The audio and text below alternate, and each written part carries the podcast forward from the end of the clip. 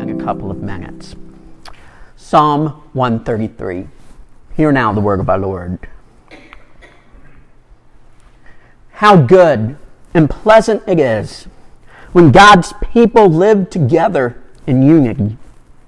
It is like precious oil poured on the head, running down on the beard, running down on Aaron's beard, down on the collar of his robe. It is as if the dew of Hermon were falling on Mount Zion, for there the Lord bestows his blessing, even life forevermore. This is the word of God. May it find its way into our hearts and our lives this morning by the power of his Holy Spirit. Amen.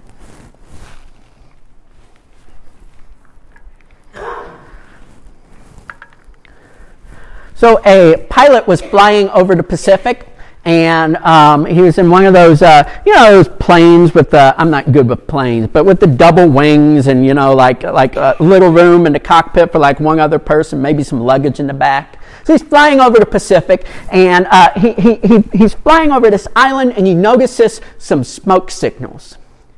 And so, uh, so he does the right thing. Uh, he lands on, on this island to see where the smoke signals are coming from. And sure enough, on this deserted island, uh, he sees a, a, man in tattered clothes, a beard out to about here, who looks like he's been on this island alone for a couple of years. And, uh, and, and the pilot says, says, Sir, it's your lucky day. I'm, I'm here to rescue you. And, um, and, and, and, and the man says, Well, I, have been waiting for you. I've been praying for you. Um, so, uh, so let's go get my stuff. And so uh, they go to the man's camp, and uh, it's just one man who has been living alone on this island all by himself, and he has three huts. And so uh, the pilot is sort of looking at these three huts and thinking to himself, Well, why does this one man need three huts? And so he asks him, and a man, well, let me show, let me show you. I'm actually pretty proud of these huts here. This first hut is, is the hut where, uh, where, where I, I sleep every night. This is my house. And so they go in, and sure enough, there's a little place to lay down, and, uh, and, and you know, this little table where he eats. And he takes him and shows him the second hut. And in the second hut, there's a, a big bamboo cross and, and, and a tattered old Bible and, and, and, and a chair where, where the man can sit and think and pray. And the pilot says, Oh, this must be your church. He says, Yes, this is my church. I've been, I've been keeping notches, and, and every seventh day I come in here and I worship, and, and, and I've been praying for deliverance. And so the man says, Well, you've got your home, you've got your church. What's the third hut? What's that all about? And he gets really quiet. He says, Oh, well, that's where I used to go to church.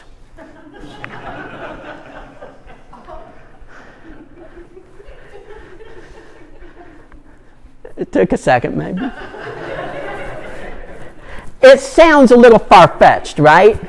Um, uh, this man was probably a Methodist because there's an old saying show me two Methodists and I'll show you three opinions, right?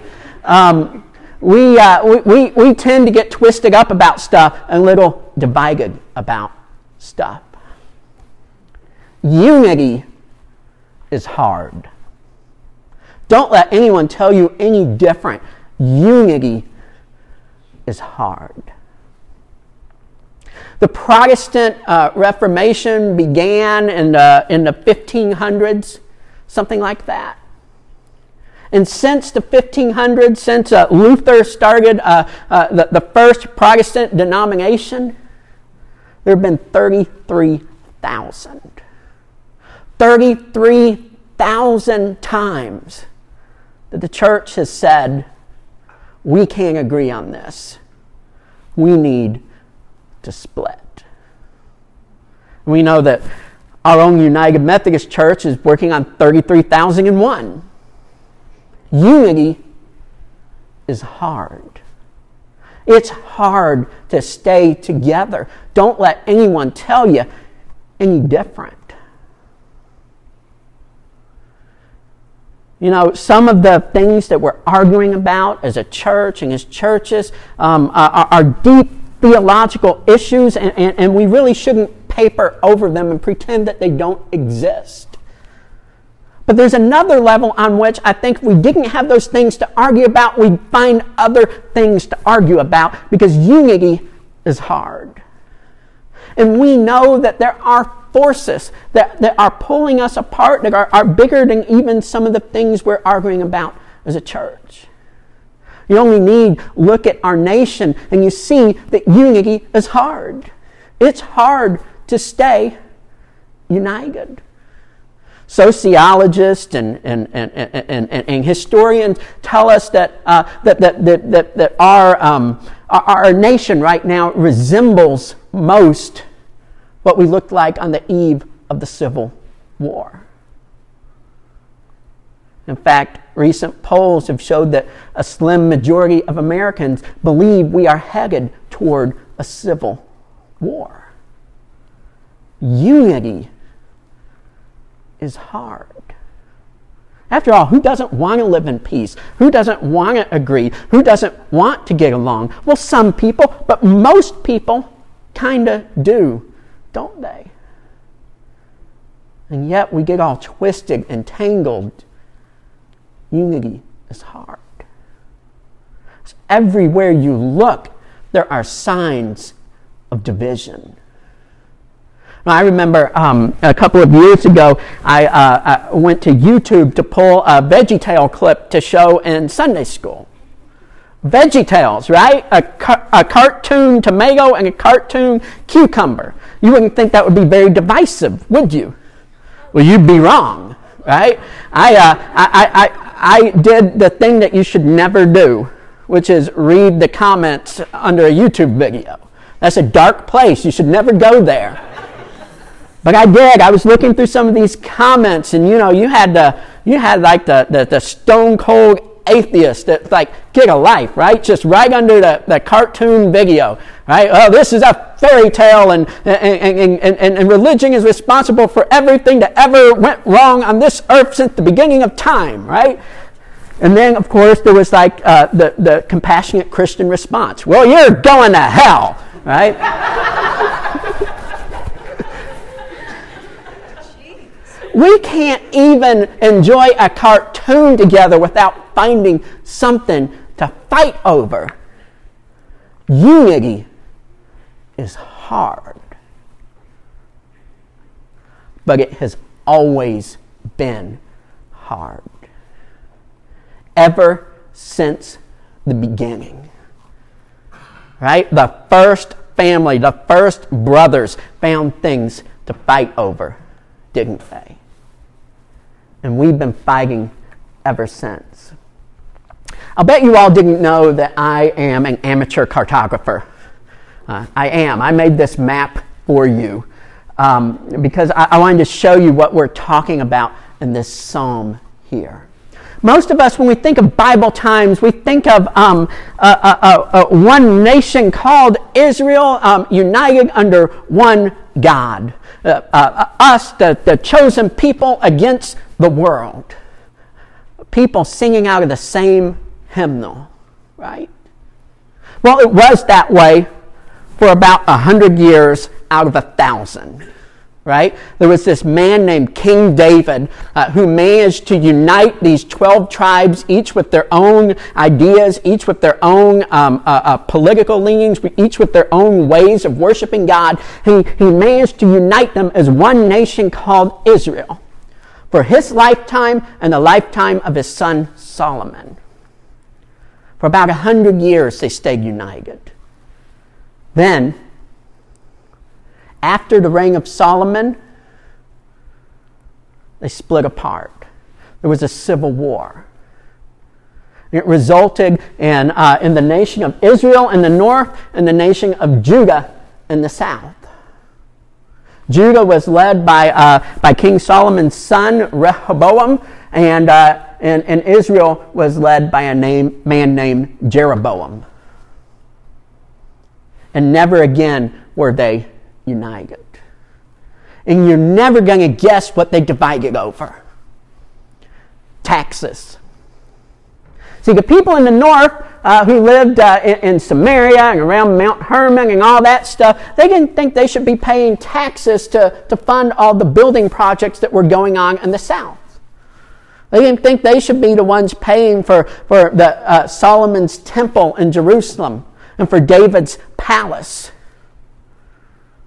And they sure didn't like the fact that, uh, that some of their sons were being conscripted to, to go, build, go down south and build that stuff. And so they had a genuine disagreement over taxes. It started off that way, but then the disagreement started to be more about culture. See, Bible scholars can, can, can, can point to the places in the Bible and they can point uh, with, with pretty good accuracy which parts were written in the north and which parts were written in the south. And the way they can figure it out is by how they talk about God. Right? They talked about God very differently in the north than they talked about him in the south. They had different theological conceptions of God, and those were very important to them, almost irreconcilable. And in the, in the hundreds of years that followed, they drifted and they drifted apart. Then something called the Babylonian exile happened. Judah in the south was conquered, and, uh, and, and, and, and all the important people uh, were, were led to exile in Babylon. 70 years later, they come back. And when they come back, um, all, these, all these people that were living in the north, in, in the region of Samaria, had intermarried with their neighbors just to survive. Now, these pure blooded Jews come back and they're resettling the temple, they're rebuilding the town, and they kick all the Samaritans out. They say, You don't belong here. You're not going to be part of this new Israel. And it only got worse from there It was political violence between the two groups, the Judeans and the Samaritans. By Jesus' day, it was considered a sin to have a Samaritan in your home. You weren't even allowed to sit at the same table with the northerner. See, it started being about taxes then it became about culture. Then it became a thing where, where, where, where, where, two people that thought differently couldn't even sit at the same table. Sound familiar? Unity is hard. It has always been hard. But our psalm this morning says how good, how pleasant it is when God's people dwell together in unity. How good, how pleasant it is. And it uses two, I think, to modern ears, somewhat mystifying images to describe what that unity is like. The first is, is, is oil being uh, poured on someone's hair and then dripping down to their beard and then on to their collar. It's so refreshing, just like that. If I told you to go home, I say, hey, I've got a great tip for you. All right, you want to feel refreshed. Go, go home and, and get your vegetable oil and just pour that sucker all over your head. Let it drip down all over your beard, onto your collar. Most of you would say, that doesn't sound very refreshing. Right? Well, the oil that we're talking about here is anointing oil, and this oil is much finer, right? It's been pressed and repressed and pressed and repressed, and so it's really fine, and it's mixed with all of these, uh, of, of, of, of, these, uh, like like cinnamon and uh, and maybe some cardamom and a little zest, right? All of these things that have these these pleasing scents. And what they would do with anointing oil is, is, is they would pour on the head and, and generously. But then you would go out into the desert sun and that fine oil would start to evaporate. And when it evaporated, it would cool you down and it would leave all of the spices behind. It felt so, so refreshing. It's like a good shower, right? Remember those herbal essence commercials? right? I shouldn't have been allowed to watch those commercials, right? But there'd be these people in the shower and oh, they were just enjoying it and making all these noises, right? Is that refreshing? I had a shower that refreshing uh, this past weekend when we were in Kentucky. Because we were, I mean, during the day, we were in the muck, we were getting dirty. We were, you know, uh, smelling some smells we didn't want to smell. We were around mold, and, and, and, and as, soon as, uh, as soon as we got back, we were told to put our clothes in a bag and, and tie a knot. But boy, the place we were staying was really nice, and, and they had good water pressure, and it was so, so refreshing. That's the image. That's what unity is like. It's so, so refreshing. It, it cleanses you from head to toe. A second funny image that the psalm uses, it talks about the dew of Hermon falling on the temple Mount Zion. Now, look at this map. Mount Hermon is that little mountain way on the top. And the temple is way in the bottom there in Jerusalem. That's where Mount Zion is. How in the world would the dew of Hermon fall on Zion? Now, a, a, lot of scholars have sort of looked at this psalm and said, well, this must be a mistake. Must be some kind of scribal error. Someone wrote down something, you know, uh, or maybe it was written by someone that, that, that didn't really understand the geography, right? It, it's some kind of mistake. But I don't think so. I think when you think about unity, you're talking about, about that refreshing dew running all the way from the top of the land all the way to the bottom of the land, cleansing everything in between, refreshing the whole land. How good, how pleasant it is when God's people dwell together in unity. It's like someone being washed, refreshed head to toe. It's like the whole land being refreshed from head to toe. How good, how pleasant it is. See, I think when I think about the land being refreshed, I, I think, you know, as divided as our country is, as divided as our church is, uh, I, I think maybe the psalm has a message for us that if we can figure out unity in here, then maybe we can refresh the world out there. If we can figure it out in here, maybe we can lead the way out there. But the thing we have to realize, the thing we have to understand is unity is not something we do. Unity is a gift of the Holy Spirit. It is something that God does in our midst. And when, when the God piece is missing, true unity in the church is not possible. Unity is a gift of the Holy Spirit. You know, this, this, this, uh, this, this image of anointing oil, this image of, of, of, of the dew of Hermon. These are two images of something that God does, right? God chooses and blesses the king. The anointing oil is a symbol of God's favor. The dew comes from heaven and restores the earth. The image we're giving as Christians is the image of the Holy Spirit in, a few minutes when we uh, celebrate communion together. I, am going to pray uh, on behalf of the people, on behalf of all of us gathered here. Pour out your Holy Spirit on us and on these gifts of bread and wine. That they may be for us the body of Christ, that we may be for the world the body of Christ redeemed by his blood. Then we'll say this Make us one with you. Make us one with each other so that we may be one in ministry to all the world.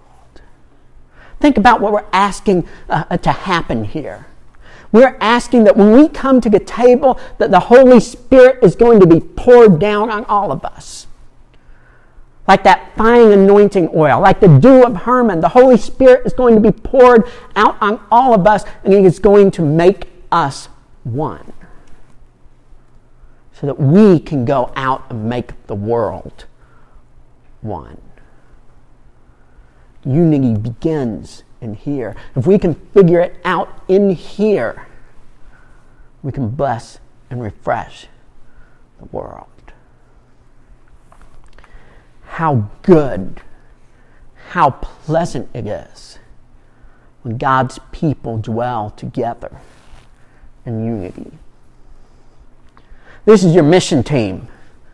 Last weekend we were in eastern Kentucky mucking and gutting um, uh, after the flood there. And, uh, and, and, and, Gary pointed out at some point during the weekend that, that our group was representing four churches. Right? We have, have people from here, people from Bethany. Um, we had two other churches that, uh, that, that, joined us uh, when we got there from eastern Kentucky. And everywhere I went, people were telling me, because I was the pastor, people were telling me, it is so refreshing how well your team works together. How good, how pleasant it is. They work together so well. And we did. I mean, we did. Uh, people, uh, pe- people did their job. They didn't get in each other's way. Um, you know, uh, uh, no one complained. Um, no job was beneath someone or, or, or above someone. Um, we, uh, uh, the first day, I think we designated Susan to be the last voice. You know, if, if there was any kind of dispute, not that we had very many, and so we started calling her Supreme Commander. I don't know who came up with that. Someone did. Um, but it really, really wasn't that necessary, was it, Susan? We all worked together so well. Now, if you took these same people and instead of mucking and gugging a house, right, you decided to sit them down in a room somewhere and um, let's hash out human sexuality, right? I'll bet you get four different opinions. And I'll bet if they serve lunch really late, uh, you know, people be arguing with each other and being mean to each other. And we might, we might leave that same building saying, This will never work. We need to go our separate ways. How good, how pleasant it is when the mission is bigger than our differences when the things we're called to are, are, are bigger than the things that we choose to fight about. How good, how pleasant it is. Now, some Sundays the pastor stands up here and tells you to do stuff you're not doing, right? For shame. But this isn't one of those moments. This is one of those moments where the pastor gets to stand up and say, Keep up the good work keep up the good work. I was so proud to be a part of this team. And what I wanted to say is, is, is, is I've got like, like 30, 40 more just like them back at home. Listen, during this whole pandemic thing, you know, when a lot of my pastor friends were talking about their cranky congregations and, and, and, and the people that were on, on different sides of this whole mask thing, all I could say is we're not really fighting about that over here. We all kind of realize we're in this together, and if we have different opinions about it, we're keeping it to ourselves. How good, how pleasant it is, how refreshing to be in a circuit with three churches that work together so well. Don't let the nastiness out there spoil this. Don't let the division out there ruin what we have in here. Better yet, take this out there into the world. Amen. In the name of the Father, the Son, and the Holy Spirit. Amen.